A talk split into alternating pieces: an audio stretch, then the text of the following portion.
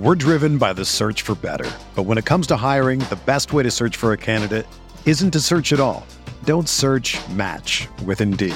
Indeed is your matching and hiring platform with over 350 million global monthly visitors, according to Indeed data, and a matching engine that helps you find quality candidates fast. Ditch the busy work. Use Indeed for scheduling, screening, and messaging so you can connect with candidates faster. Leveraging over 140 million qualifications and preferences every day, Indeed's matching engine is constantly learning from your preferences, so the more you use Indeed, the better it gets. Join more than 3.5 million businesses worldwide that use Indeed to hire great talent fast. And listeners of this show will get a $75 sponsored job credit to get your jobs more visibility at Indeed.com slash BlueWire. Just go to Indeed.com slash BlueWire right now and support our show by saying that you heard about Indeed on this podcast. That's Indeed.com slash BlueWire. Terms and conditions apply. Need to hire? You need Indeed.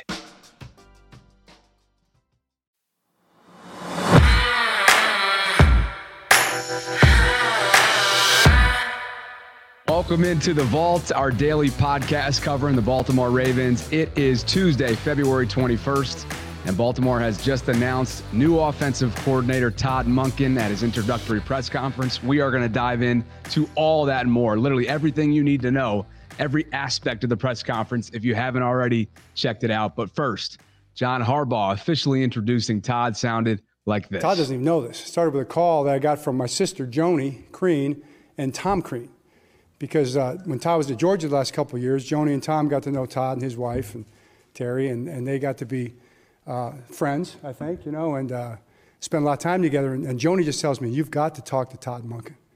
He's amazing. His wife's amazing. He's a great coach. We've seen what he's done here at Georgia.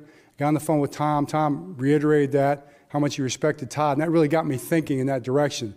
So we reached out and had a chance to talk to Todd. And uh, I think on the phone first, and then the Zoom meeting, just talking ball, really. Talking background. We're kind of both from the Midwest originally, but so we, we know a lot of the same people. And I'd Todd from afar. You know, I'd watched him coach. We'd coached against each other.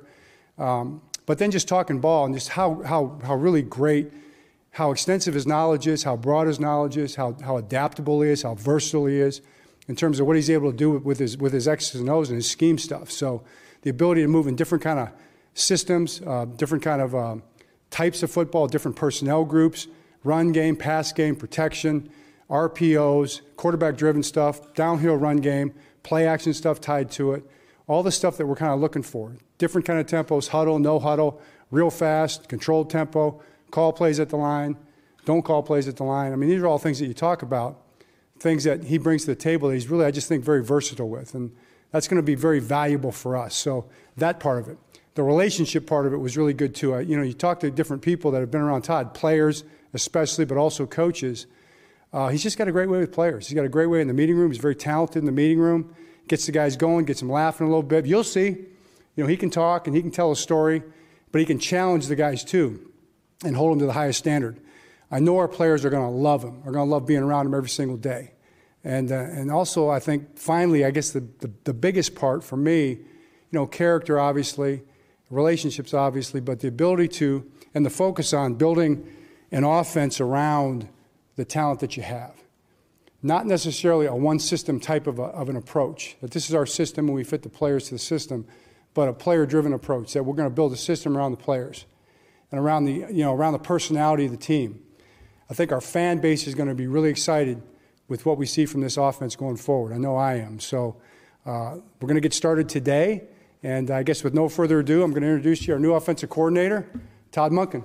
So again, that was just a small snippet there of John Harbaugh's opening statement at Todd Monken's introductory press conference earlier today as we uh, again officially welcome you back into the vault. I'm Bobby Trossett joined as always by my co-host Sarah Ellison and partner. We're about to dissect this entire thing. So let's just let's begin with our opening statements. And I know we're both impressed, as as anyone would be, right, with an introductory press conference. There's a lot of work to be done, but I thought overall he made a pretty dang good first impression.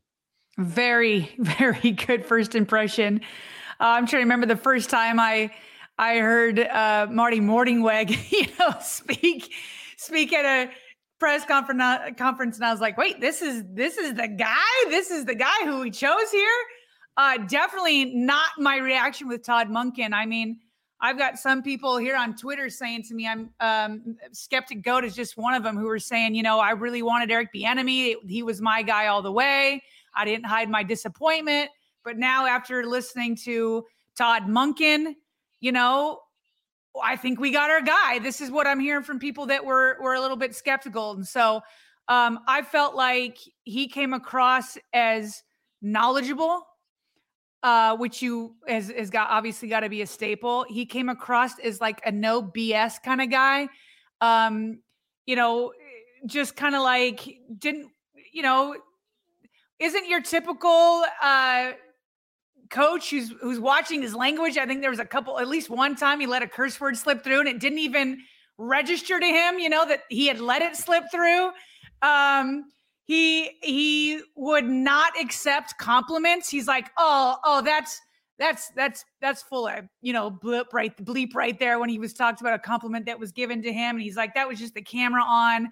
Um, you know, gave real answers. I feel like when when asked uh, about whether or not Lamar Jackson's contract situation. I know we'll get to that, but just all those things c- combined made me feel like he just is a no BS kind of straightforward kind of guy.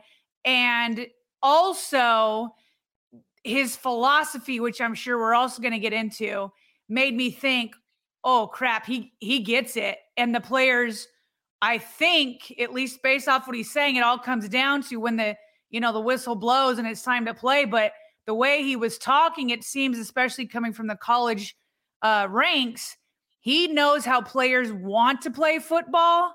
And he was talking about, he's like, nobody wants to do this under center all the time, five step drop. And he's like, no, they want to be in RPOs, they want to be spread, they want to. Anyway, we'll get into all of that.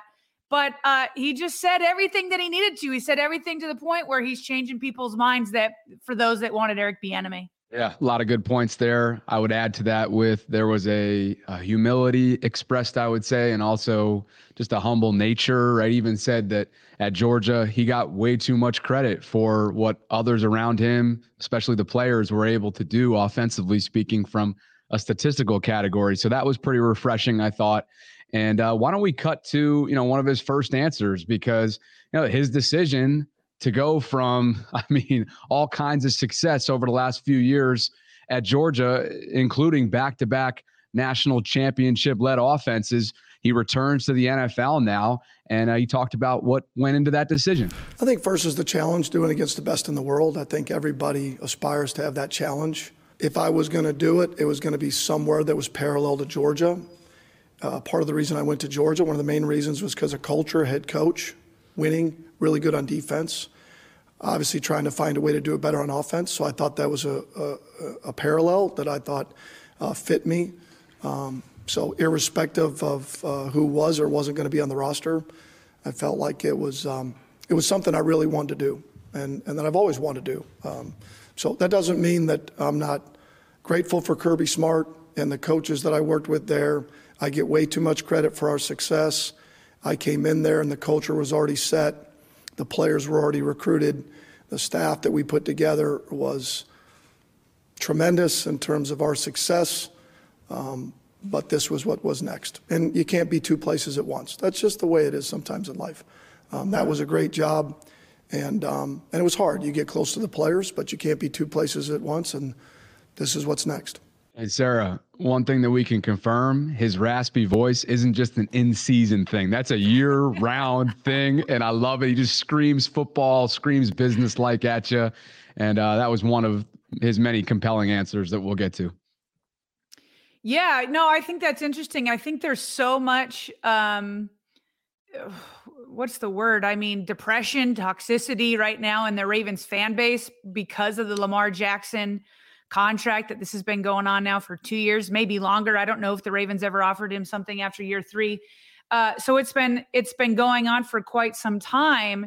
Uh, but prior to this, it was never like a a big question of whether or not the Ravens were like this organization that people wanted to come to. And so that certainly is not the case with wide receivers, but it just continues to be the case. You have another example here, Todd Monken saying, you know, if I was going to leave Georgia, yeah, I wanted the challenge to do it among the best of the world, but it needed to be in a place that I wanted to be. And he wanted it to parallel, you know, what Georgia had, which, you know, to become a national champion, you do need to have culture, you do need to have stability, you do need to have uh, a head coach and all that. And for Todd Monken and all the options that he had, including maybe trying to go for a three-peat with a national championship in his mind, the Ravens offered all those things that mattered to him. And I don't think we can just like push that away because, you know, we're all still upset and looking around at what's happening with Lamar Jackson, the contract there. That reputation is still strong enough that it's pulling in a head coach that just, or an offensive coordinator that just won two national championships. Probably a perfect segue to go to two sound bites related to Lamar. Obviously, those questions you knew they were going to be asked. And, and we should mention, too, that while Harbaugh did provide his five minute opening statement, he was not at the podium or it wasn't a desk with two microphones. It was a single podium with one microphone, and he was not to take questions today. I think we all are probably not surprised by that whatsoever, especially because Todd was not ready, and I'm sure Harbs wasn't either to announce any coaching related decisions underneath Monken, whether that's QB's coach, wide receivers coach, pass game coordinator, all the all those those assets that go into an offensive staff have not yet been decided. So if they haven't been decided, you might as well not put in, in terms of what PR is looking at, right? We're not going to put him out in front uh, of, of of media yet. Now, well, and it, again, it, two- it also it also wouldn't have been fair. Like if John's if John was still out there that would have become a Lamar Jackson contract press conference. And I know that's what's on our mind. It's a, it's what's on everybody's mind. But Todd Monken deserved to have a press conference that introduced him. And so that was fine to ask him his impressions of Lamar and what's going on with him and how he'll build his offense around Lamar. So that's all fair. But if John Harbaugh had stayed up there, it, it, Lamar Jackson would have overshadowed everything like he should. I mean, it's a massive decision everything that happens now in Baltimore is overshadowed by this contract. And so, to the best of their ability, they try to make the day about Todd Monken, and I thought that was that was fair for Todd. Absolutely, and then you know on to Lamar, of course, because he was asked, mm-hmm. uh, "Hey, well, given Lamar's uncertain status right now, his future in Baltimore remains in limbo. Uh, we know that today, as we sit here and broadcast this, the franchise tag window has opened. It extends two weeks. That's March 7th. So at some point within the next two weeks, perhaps the exclusive franchise tag could be placed on Lamar. But he was asked whether or not uh, his uncertain status influenced his decision to come to Baltimore. Well, uh, okay, first of all, I count on Eric and John. They're best in the business. They're going to take care of anything that has to do with any player, not just Lamar. Sure, any player that's part of a roster where you're going into, you have an interest of what the roster is going to look like. But ultimately, I want to be someplace where structure, organization, great on defense from top to bottom.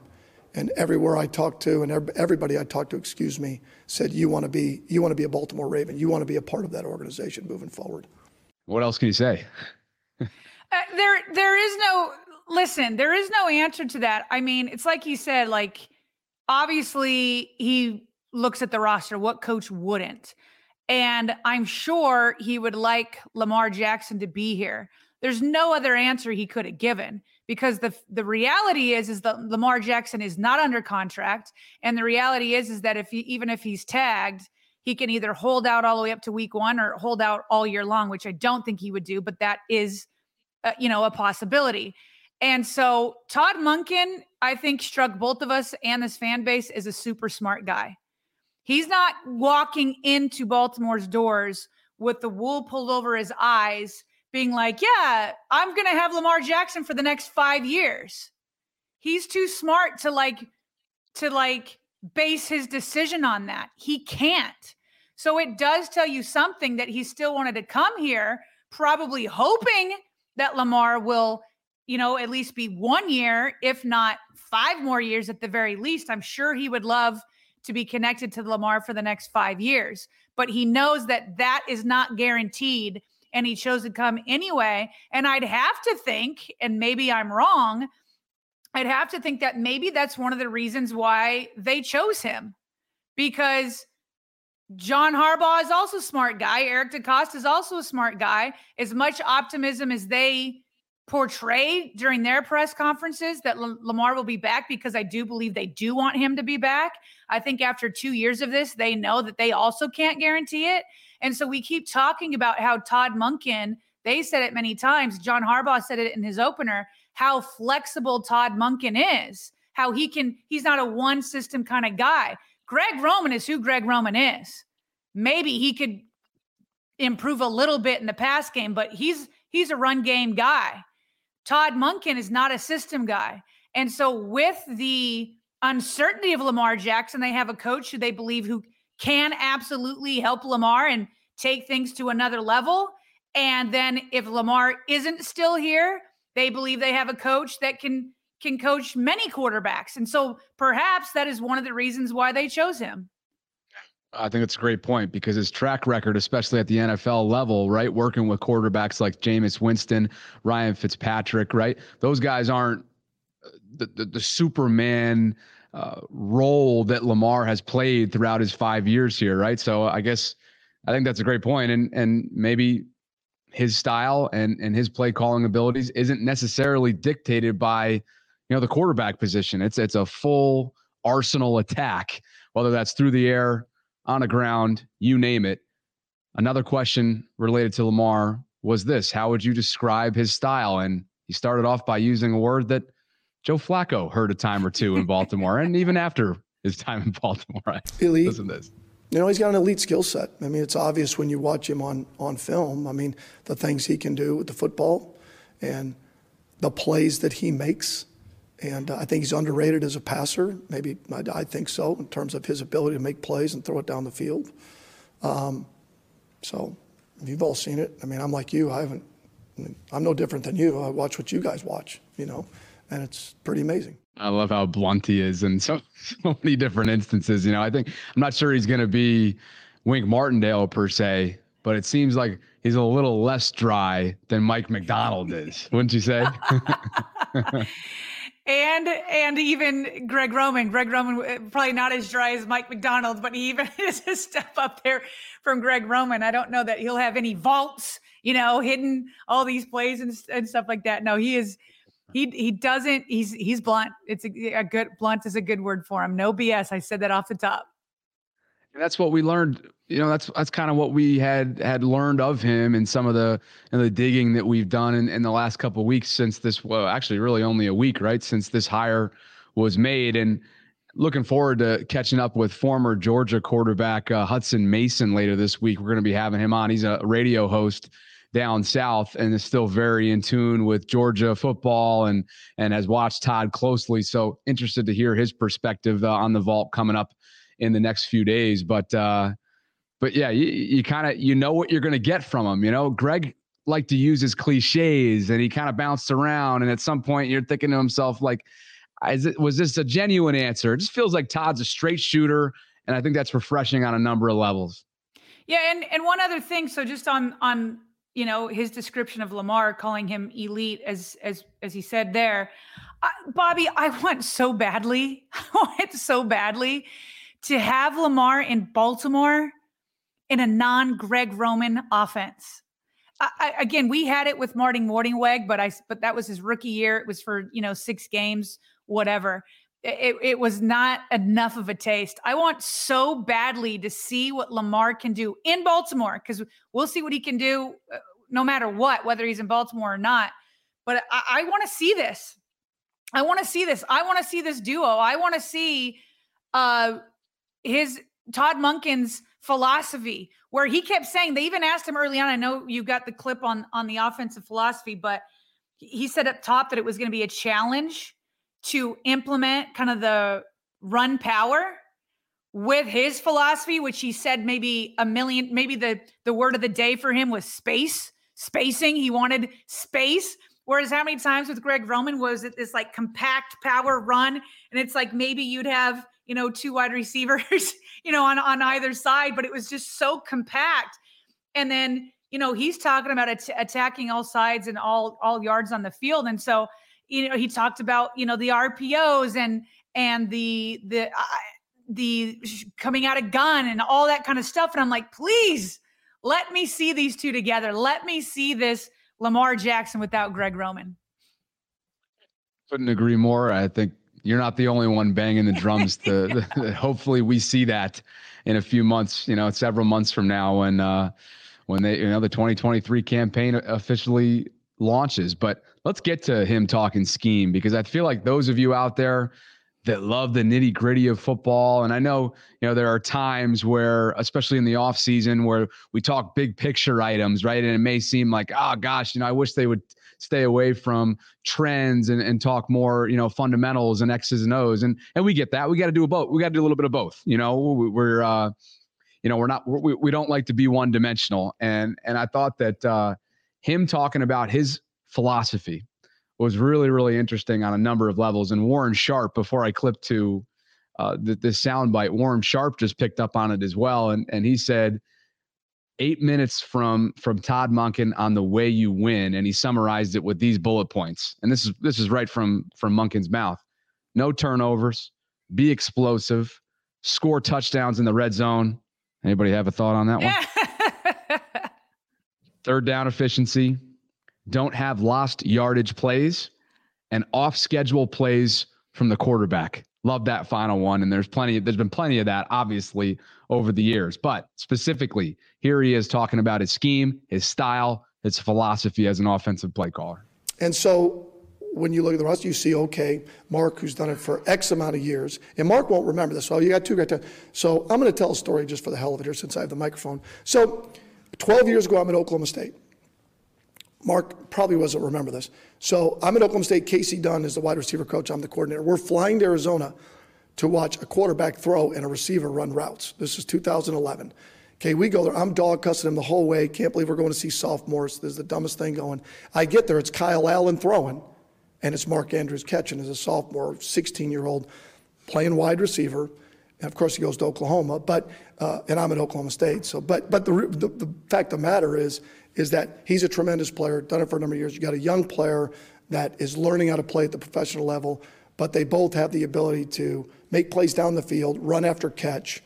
Um, so it's a great um, starting point because I think they're tough matchup guys. I think it starts with matchups where if once you get out of the run play action world, now you're in the matchup world. Running backs that can win on linebackers, tight ends that can win, and it forces them. Are they going to go big and you win matchups, or are they going to go small and you're better off in the run game? Those guys create matchup issues for you, which is a great starting point.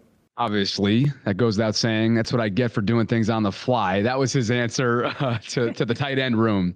And he also told a great story about Mark Andrews when he was 16, which is kind of cool. And Kyle Allen, who we remember as well. Uh, that's that's just how crazy small the football world is. Um, but but the question was about Isaiah Likely to begin with, if you remember it, Sarah. Yeah. And uh, and then he and he kind of tied it in with, with Mark. And I'll, of course I'll have the scheme answer in just a bit, but I wanted to give you a, a chance to react to that as well because uh, he has been, you know, he's, he's been known, especially last year in Georgia, to to heavily use his tight ends and have a lot of production while doing so. Yeah, well, he's been known to have production with his best players. I think that's a better way to put it. Is you know he, he talked a lot about Tampa Bay and the you know embarrassment of riches that they had at the wide receiver position when he started listing off all the wide receivers at Tampa Bay. Uh, listen, I try not to be a jealous person, but like a little bit of jealousy started creeping in with like just the list of of wide receivers over there. And so I think, yeah, I think that's a better way to put it. He's looking for mismatches. He's looking for he and I'm sure you're going to get it get to it. Yes, he is absolutely going to be able to use Mark Andrews. But any offensive coordinator could. I would hope.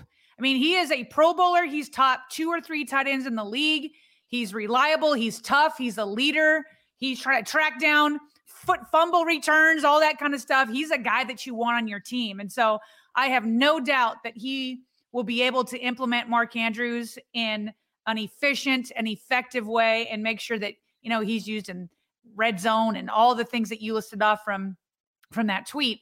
So you know the the next question is is what can he do from there? So i guess the umbrella overall of that is what i tossed to a minute ago right? Like yes. the overall scheme the philosophy the style you know the nuances. And he gave a two plus minute answer. So bear with us here but it is it is pretty pretty cool. And it reminds me of like that clip that we shared, I think within the last week or so on the vault of him like literally reciting play by play, drive by drive from yeah. I, what, was he with Tampa? I think at the time, I think he was. So he's just an all ball, all day long kind of guy. It really comes across like that.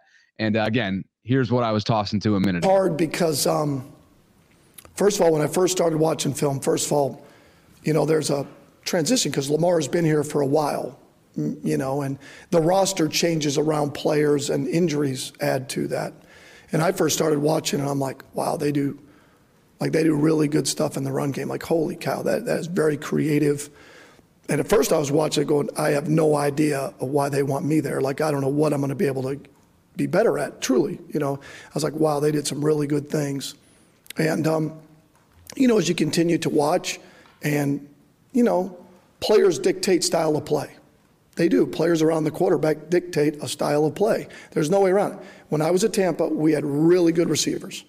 We had DeSean, we had Mike Evans, we had Chris Godwin, we had Adam Humphries, and we had O.J. Howard, and we had Cam Brate, and we had quarterbacks that loved to throw it sometimes to the other team, but they like to throw it.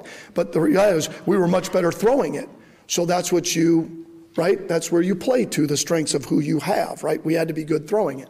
Uh, we weren't nearly as adept running it. We, I needed, I needed to do a better job probably scheming it. Okay, so then you get into somewhere where you start losing some of your perimeter players. It's still about winning. So it's hard to judge because you don't know the roster. Does that make sense? Like, why are they doing the things they're doing offensively? Because it's still about winning. You have to do the things that give you the best chance to win every week. Um, but I do think that being able to use, I think players want to play in a game that spaces the field. I think when you go into an install meeting, all of your skilled players want to say, where are my opportunities coming? Where am I going to get a chance to touch the football and showcase my ability? And I think the more you're able to do that and utilize that, because to me, balance isn't run pass. Balance is make them cover all five of your guys, make them defend the field, make them defend, you know, the depth of the field. So I think it's all of those things, easier said than done sometimes based on personnel. But I think that's where players want to play. They see themselves in that. The game has gone that way. That's the way the college game has gone. That's what they're used to. They're not used to anymore being under center five step drop. That doesn't exist. They're used to being in gun, RPOs, spreading the field, using space players. That's what they're used to. So I think that's the style they want to play. And so if you said, yeah, is that who we're going to be? I'm not saying that. I'm just saying I think that's got to be a part of what you do. Yeah. So space, if that wasn't a big takeaway, right after listening to that and several other his answers, uh, not sure, not sure what would be a takeaway if it's not for space. And we know, you know, under the Greg Roman scheme and and an offensive philosophy for for pass catchers on the outside, space and alignment were both flaws. Yeah, definitely. I uh, he also, as you mentioned off the top, he showed that humility to start saying like, "Holy moly!" As he's watching the run game, he's like, "Why do they want me?" And I can, if he needs an answer, I can give it to him. I mean, it's because we need more than a run game, and yeah. uh, hopefully he can bring that. So yeah. So what I really liked, and and it, it, it was manifest in that clip right there, and he he said it in a few other places. Is he seems to be able to look at the game through his players' eyes so, because at one point he was asked about a player saying that he didn't understand football until Todd Monken came along, and that's where he's like, "Oh, that's BS. He doesn't really mean that. He's exaggerating it, trying to like play down the compliment." And then he was like, "I'm sure he just meant that maybe I helped him look at it through an NFL lens because he hadn't played in the NFL." And so, and so he goes, "So what I try to do when I teach them is try to look at it the way they look at it, and then kind of add on top of that." And so, and then in the clip that we just read, he almost spoke from that point of view again. He's like, look, he's like, I learned this the first time I was in the NFL when I'm in, when I'm putting in install. So he's got plays, and then coaches have to install them. And he's like, uh, I'm looking at it through the player's eyes. So when they get it, they're like, where's my opportunity? Okay. So if I'm a wide receiver that doesn't come to Baltimore is that because I'm looking at the opportunities that Greg Roman is giving me? Absolutely. If you don't think that that's going through their minds. And then they look at it through a Todd Monken offense. And there's, and so he's already ahead of that when he's thinking of the plays he's going to run. And then when he gives it out to the players, he's like, so if I got a skill player over here at wide receiver who's in the slot, I got a wide, an X wide receiver, I've got a tight end, I've got a running back, I've got, you know, a quarterback with Lamar Jackson. I need to install something. So that's why he said balance is so narrow to say that it's run versus pass. Because I've got a lot more guys. Like I might have th- three or four guys, whether it's tight ends and wide receivers, that are going out for passes just because it's one pass play. It doesn't mean that they're eating. And so he's like, I have to balance it between my five skill possession skill position guys. And they're thinking, where's my opportunity? And so he's trying to balance that. How do I get JK a little love so that JK isn't after after, you know, a playoff game being like, seriously, I'm tired of shutting my mouth. Feed me the rock, feed me the rock.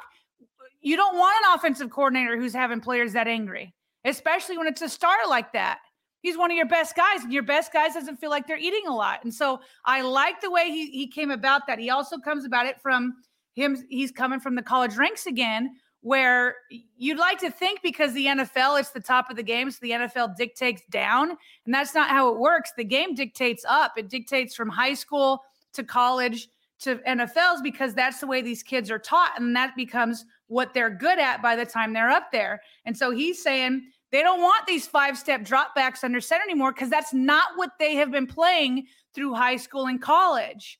And so the fact that he can maybe start putting in an offense that, again, not only the skill players like, but everybody likes because it's what they're used to. So hopefully he can bring that college game up that he just won two national championships with and really start to balance it out with all of his players. We're driven by the search for better. But when it comes to hiring, the best way to search for a candidate isn't to search at all. Don't search match with Indeed. Indeed is your matching and hiring platform with over 350 million global monthly visitors, according to Indeed data, and a matching engine that helps you find quality candidates fast. Ditch the busy work. Use Indeed for scheduling, screening, and messaging so you can connect with candidates faster.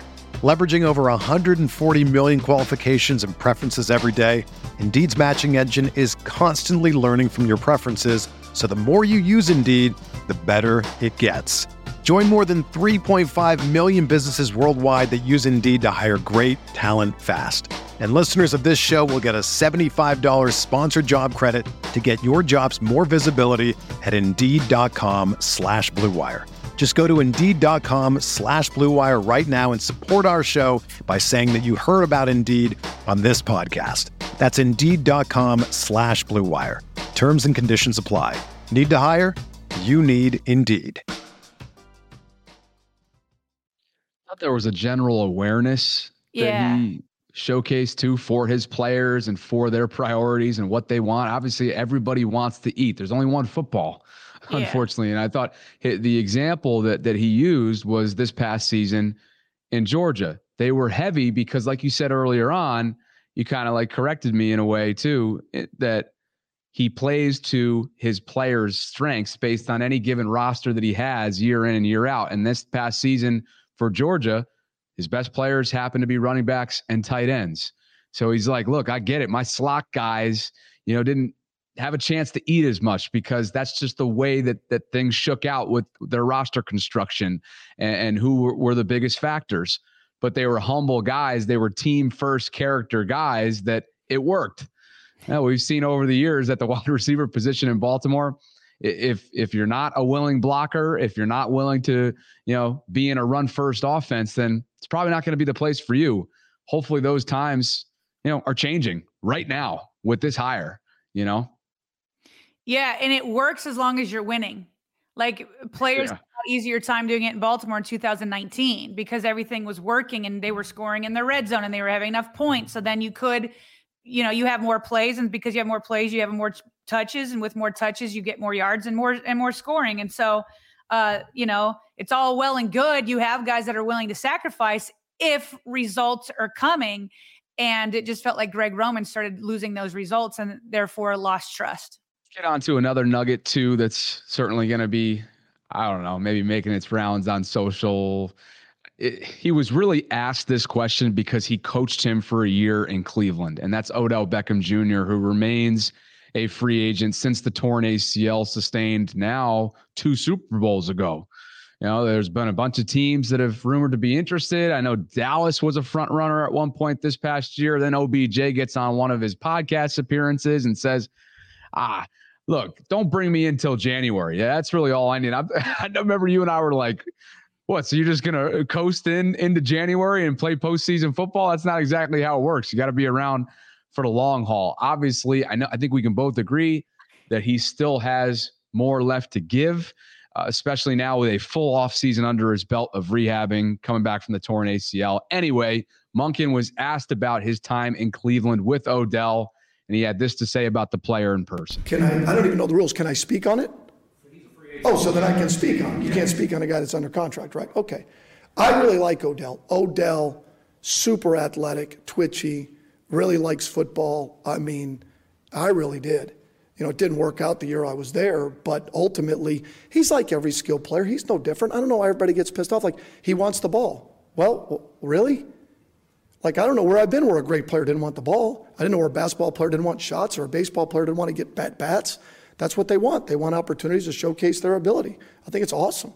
I think he's tremendously skilled, and, and I like his personality. He likes to compete. He has a tough deal, though, because he's a, he, in my opinion, and he may think differently, and he may, it's like, it's tough being a, um, a face. Does that make sense? like NBA deals with all the time, but there's very few NFL players outside of quarterbacks that they really know their face, that they're a, they're a market. They're, and he's that way, and I think that makes it hard, you know, at times when you're under the microscope like he is. Really is hard. But I, I liked Odell a lot, liked his skill set, liked his work ethic. He fought through an injury. Tremendous. So again, don't want to look at this with two rose-colored glasses on, right? Because it didn't work out in Cleveland, and he and he was, you know, he admitted that he he acknowledged that. But I thought that's the awareness. That that's what I was talking about when I when I said the word awareness. And I feel like he's going to be able to relate to, which you wouldn't think, right? The guy is in his late fifties, I believe. He's been around the block. All these guys are, are, you know, these these superstars in the NFL, completely different generation, completely different social media world, and all of that. But I still get the sense that he's going to be able to resonate with players, and um, I'm, I'm interested to see. I'm not saying that that Baltimore has like big personalities like an Odell Beckham Jr. on its roster, but every NFL locker room is full of a bunch of alpha dogs, you know. And I just feel like I like the, I like his chances uh, of being able to relate to those guys. Yeah. Well, first of all, Bobby, let's go back to your comment before the clip. I was all on board with the OBJ coming in late in the season in the playoffs. So I don't know. you were we were arguing about that all year. So I don't know how you remember it like that we were both on the same page on that. We were on different pages all year long. I was all for Odell coming in late. All for it. Well, the comment I was trying to make was how I know you. Oh, we know you were okay. we, are we're well aware of that. I, I didn't mean to, uh, you know, draw the line in the sand there, but but no. I, what I meant is he made a comment like that oh no, I don't need regulars. Like he was suggesting, maybe it was in said in in jest, who knows? But he was like, oh, I'll I'll join a team for for January. Like I don't need regular season under my belt. And I'm just like, dude, yeah. it's not. Come on, like wake up. Yeah. Anyway. Um. Anyway, all right. So back to back to Monken. No, to your point, I I agree. Like he, it's another instance where he has the ability to look at the game through his players' eyes and so instead of complaining that some that maybe some offensive coordinators might and be like, well, I can't feed everybody all the time, yada yada yada, and you may, you know maybe buckle under that pressure and get defensive, rather than become defensive, he's like, good, I'm glad you want the ball, and um and he's like, I don't know why people so ticked off about that. Like, of course he wants the ball, and so he just seemed to be able to once again be able to like not feel pressured, not to feel defensive if if you know a player like that were were to be loud about wanting the ball, and that's good because he's going to hear it nonstop from J.K. Dobbins. And if the Ravens get in, you know, any you know big time wide receivers, which you know would be awesome, uh, then he'll hear it from them too. So it's good that he knows how to handle a situation like that. Let's finish here, and then we'll we'll take a couple questions. So if you have Q and A hit our comment section right now. And by the way, just a little bit of housekeeping. If you've been enjoying our content, please consider subscribing to the Vault on YouTube. We also release daily episodes in about 15, 20 minute increments, Monday through Friday. And we got much more coming up this week, uh, wherever you get your audio only podcast, Spotify, Google Play, Apple, Stitcher, you name it. But one of the last questions that was posed to Todd was about was from WJZ's Mark Viviano. We love Viv.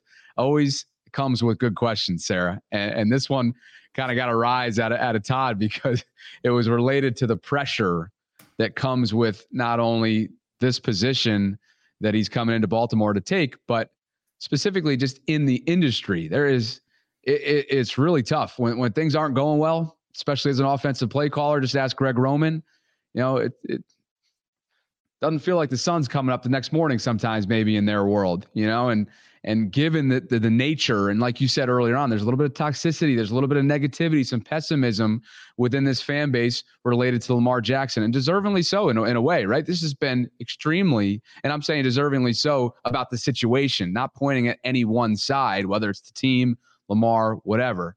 Uh, it, it's it's been going on for years now, and Todd is going to be tasked, as Mark suggested, with fixing it. Well, I think first off, as we all know in this profession, let's start with this. Um, this is week to week, month to month, year to year, because I don't think that fan base would have said that 19, right? I would have doubted that would have been the way that they thought of it. And things go year to year, and, and, and then you re- reassess. Does that make sense? Um, who doesn't like offense, for God's sakes? The league revolves around fantasy football. I mean, they want to see scoring, right? I mean, that's it's interesting. You could win 41-40, or you could win 7-6, and you'd think the 41-40 team's just killing it. It's the way it is. It's what we're built around, right? Um, I only control what I can control. You say, is there pressure around it? There's pressure everywhere.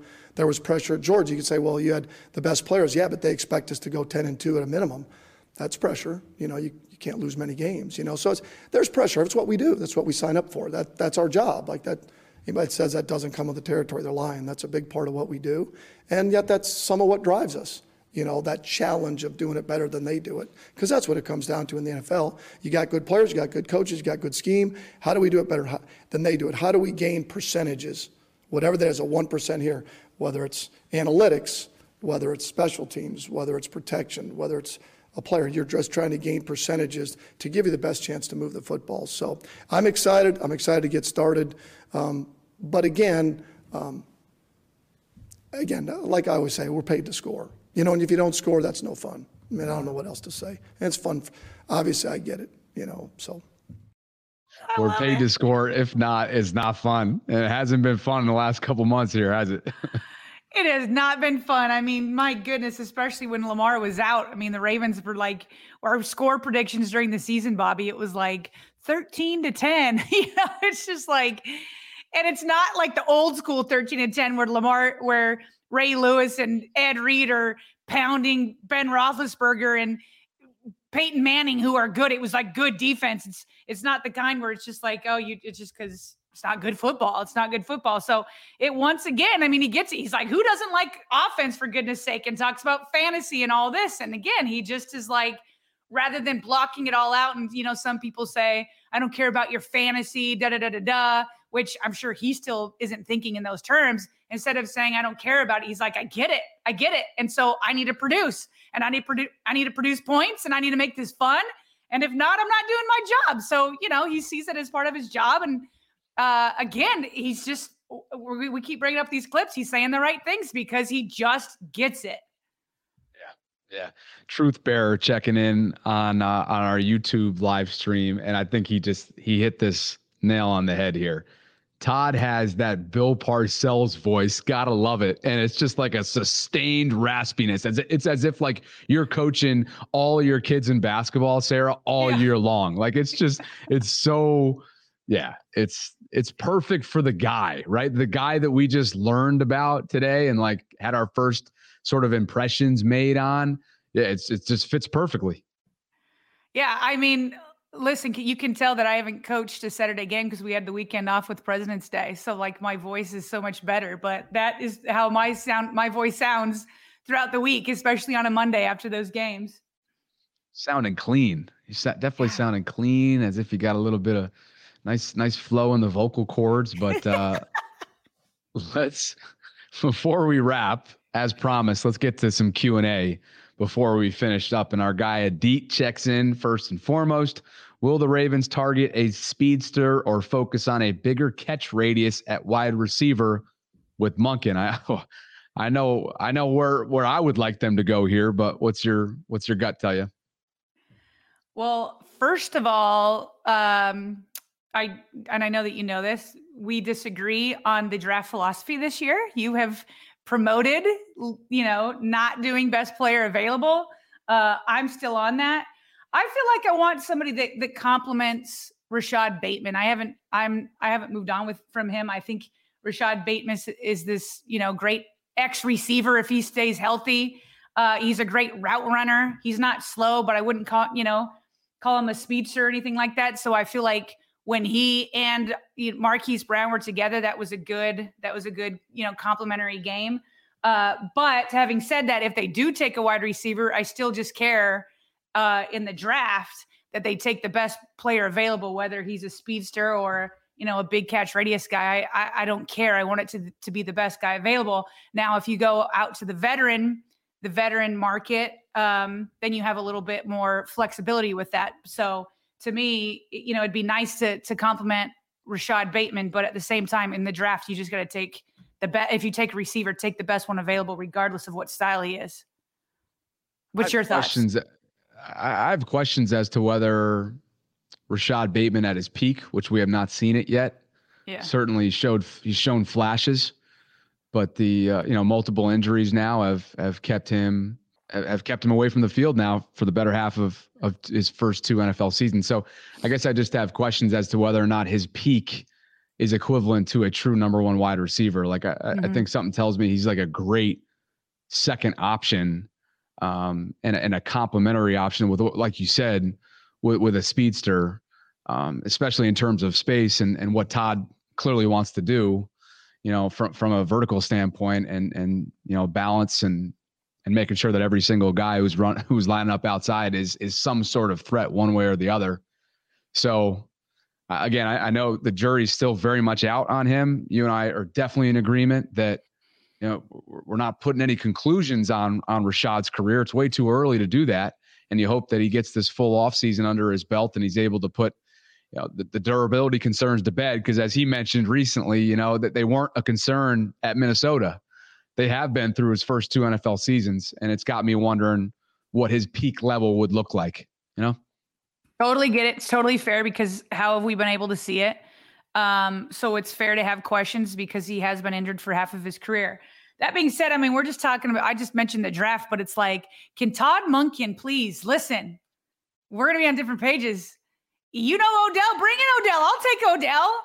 People talk about, you know, getting, you know, Chris Evans over here. I don't I don't know how available Mike, he is. Mike Evans. We, we yeah. Yeah, my bad. Mike Mike Evans. Um, they were together for three years, and all three years for, in Tampa, a thousand yeah, yard yeah. plus yards. We need to do we need to do a good morning vault where we really look at everybody's contracts because I don't know how available Mike Evans is. Uh, and whether or not you know the Ravens can afford that. But DeAndre Hopkins, you know, I'm I'm here for all of that, all of that. And if if Todd Monken here, I'll, I'll say this: there's been debate about why wide receivers wouldn't want to come to Baltimore. Some people who are not big Lamar fans will blame Lamar, like putting him in the box of a running quarterback.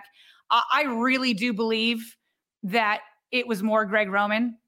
Um, I think when I hear other players talk about Lamar Jackson, including wide receivers, I think that they love him. I think that they believe in him. I think that they, I don't think Lamar Jackson is keeping wide receivers from signing here. I think that a vast majority of it has been scheme and and the opportunities that they would have had in a Greg Roman offense. So I uh, maybe I'm being too optimistic right now, and we're you know kind of in the honeymoon stage with Todd Monken. But I really hope Todd, with with the way he approaches it, can change things to make veterans want to come here. There's an interesting next question coming in from the A team at Keller Williams Real Estate Advising. Who are you cutting to make room for all those wide receivers? And I think what he means by all those wide receivers is at least, I don't know, at least two, right? Whether one comes through the draft or, or free agency, or hopefully both, if you ask me. Uh, yeah. So I, I think I'll, I'll, probably defer to one of our episodes recently that we we did with, with Brian McFarland. I, I know we went with two episodes. We had, we had a wall to wall cap salary cap space episode with Brian McFarland. And then we also did six cap casualties the Ravens could potentially make that you won't like, right? And I can remember a few players that were on that list in the latter episode. It was Calais Campbell, it was Devin Duvernay, it was Gus Edwards. Am I forgetting anybody? Those, Those were the, three main big ones. names. I, I think yeah. I have a hard time seeing Gus, regardless of, of who Ravens sign or not. I have a hard time seeing Gus Edwards back on that current contract, um, hmm. especially with how deep this running back group is. Devin Duvernay was one, like you said. Calais Campbell, but he uh, he would be a restructure, not ne- necessarily a cut. He'd get the Marshall Yanda treatment. Um, Devin Duvernay, as you said, was was a big one, which is just who are you going to replace him with? Because you got to have wide receivers anyway. I'd have to I'd have to look it up. Um, so we also mentioned players that were under contract, right? That like like a Chuck Clark or a Patrick Queen. We did an episode last week. Or did yeah. we mention those those players in that episode since they were under contract? We definitely mentioned Chuck Clark.